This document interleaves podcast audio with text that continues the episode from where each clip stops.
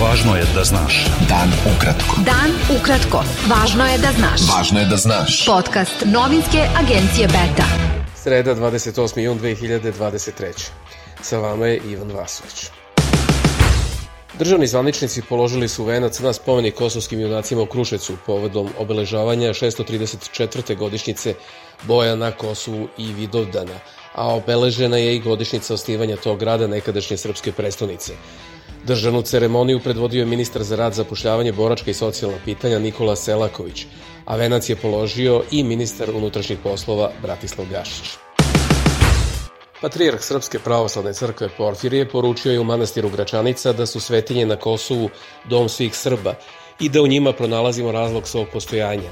Dodao je da je danas posebno dobar dan, jer dok Srbi proslavljaju jedan od najznačajnijih srpskih praznika Vidodan, muslimani proslavljaju Kurban Bajram i uputio čestitke. Predsednik Srbije Aleksandar Vučić izjavio je da očekuje mnogo muka i problema na Kosovu i Metohiji, ali da će dati sve od sebe da sačuvamo mir. Vučić je na obeležavanju Vidovdana koji je organizovala Srpska napredna stranka u hotelu Jugoslavija rekao da možda neki misle da je zalaganje za kompromis rezultat slabosti, ali da je to u stvari izraz nečije snage.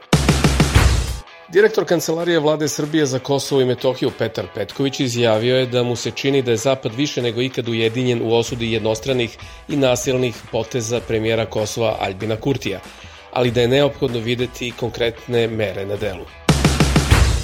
Predsednik Srbije Aleksandar Vučić čestito je Kurban Bajram Rejsu Ulemi Islamske zajednice Srbije i glavnom mufti i predsedniku Mešihata Islamske zajednice u Srbiji, kao i svim vernicima islamske veroispovesti. Kurban Bajram čestitali su vernicima muslimanske veroispovesti i patrijarh Srpske pravoslavne crkve Porfirije, kao i drugi srpski zvaničnici, među kojima i predsednica vlade Ana Brnabić, predsednik Skupštine Vladimir Orlić i ministarka kulture Maja Gojković. Grupa američkih senatora zatražila je od administracije predsednika SAD Joea Bidena da prioritet stavi na rešavanje pogoršane bezbednostne situacije između Kosova i Srbije.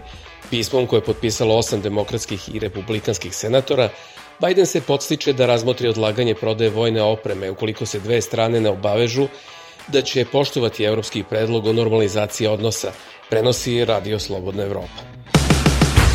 Republika Srbija je zemlja koja transparentno upravlja državnim novcem i ispunjava zahteve fiskalne transparentnosti. Ocenjeno je u najnovijem izveštaju State Departmenta Sjedinjenih američkih država, objavilo je Ministarstvo financija Srbije.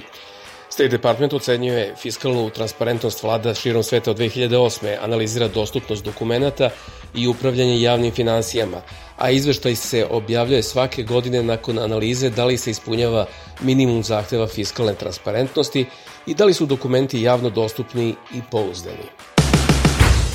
Generalni sekretar socijaldemokratske stranke Konstantin Samofalov potvrdio je da je podneo ostavku na tu funkciju i istupio iz članstva stranke čiji je jedan od osnivača. Samofalov je za portal N1 rekao da se nije povukao iz politike i dodao da je vreme za redefinisanje odnosa unutar opozicije i sagledavanje realnosti sa jednog novog mesta gde je ključna svesta o preuzimanju odgovornosti za sve što su činili ili propuštali da učine.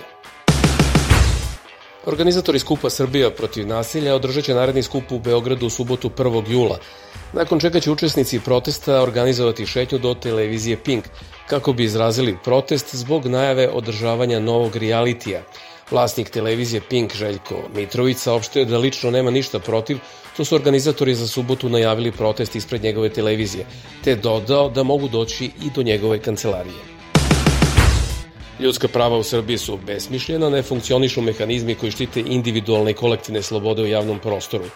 Porastao je pritisak na novinare, a država je potpuno odustala od suočavanja s prošlošću. Rečeno je na predstavljanju godišnjeg izveštaja Helsiješkog odbora za ljudska prava Srbija zarobljeno društvo.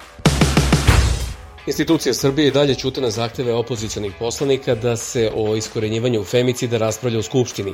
Iako je od početka ove godine u Srbiji ubijeno najmanje 20 žena u porodično-partnerskim odnosima, saopštio je Nedavimo Beograd Zeleno-Levi front. U saopštenju se podsjeća da je pre 50 dana narodna poslanica Zeleno-Levo kluba Biljana Đorđević kao članica odbora za ljudska i manjinska prava i ravnopravnost polova podnela predlog za organizaciju javnog slušanja na temu femicida. Učenici 7.2 iz osnovne škole Vladislav Ribnikar, koje pohađaju maloletni KK, koji je 3. maja ove godine ubio 10 osoba, na času Deljenske zajednice u oktobru prošle godine razgovarali su o ocenama i problemima, a tada su pokazali da su pod stresom zbog reakcije roditelja. To je navedeno u detaljnom izveštaju inspekcije Ministarstva prosvete o vanrednom inspekcijskom nadzoru u toj školi, sprovedenom od 22. do 29. maja. Beta. Dan ukratko. Budi u toku. Tužilaštvo Bosne i Hercegovine saopštilo je da prati novonastalu situaciju nakon što je Narodna skupština Republike Srpske usvojila zakon o neprimenjivanju odluka Ustavnog suda Bosne i Hercegovine na teritoriji tog entiteta i da će preduzeti mere prema osobama koje počine neko od krivičnih dela iz krivičnog zakona Bosne i Hercegovine. Kancelarija visokog predstavnika u Bosni i Hercegovini saopštila je da usvajanje zakona o neprimenjivosti odluka Ustavnog suda Bosne i Hercegovine na teritoriji Republike Srpske predstavlja napad na ustavni poredak Bosne i Hercegovine. Sabor Hrvatske je jednoglasno izglasao deklaraciju o priznavanju holodomora u Ukrajini 1932-1933 kao genocida nad ukrajinskim narodom. Deklaracijom se priznaje holodomor kao zločin masovne, veštački izazvane gladi koja je usmrtila više miliona Ukrajinaca, a koju je 1932. i 1933. godine planski izazvao staljinistički režim. Najmanje 10 osoba je poginulo, a 61 je ranjena u ruskom napadu kada je pogođen restoran u Kramatorsku na istoku Ukrajine. Saopštila je u sredu novi bilans Ukrajinska služba za vanredne situacije. Među poginulima je troje dece, navodi se u saopštenju na Telegramu. Rusija tvrdi da ne gađa civilne ciljeve, već samo vojne. Bio je to pregled vesti za sredu 28. jun. Sa vama je bio Ivan Vasović. Pratite nas i sutra. Pratite nas na portalu beta.rs I društvenim mrežama. Važno je da znaš. Dan ukratko. Podcast novinske agencije Beta.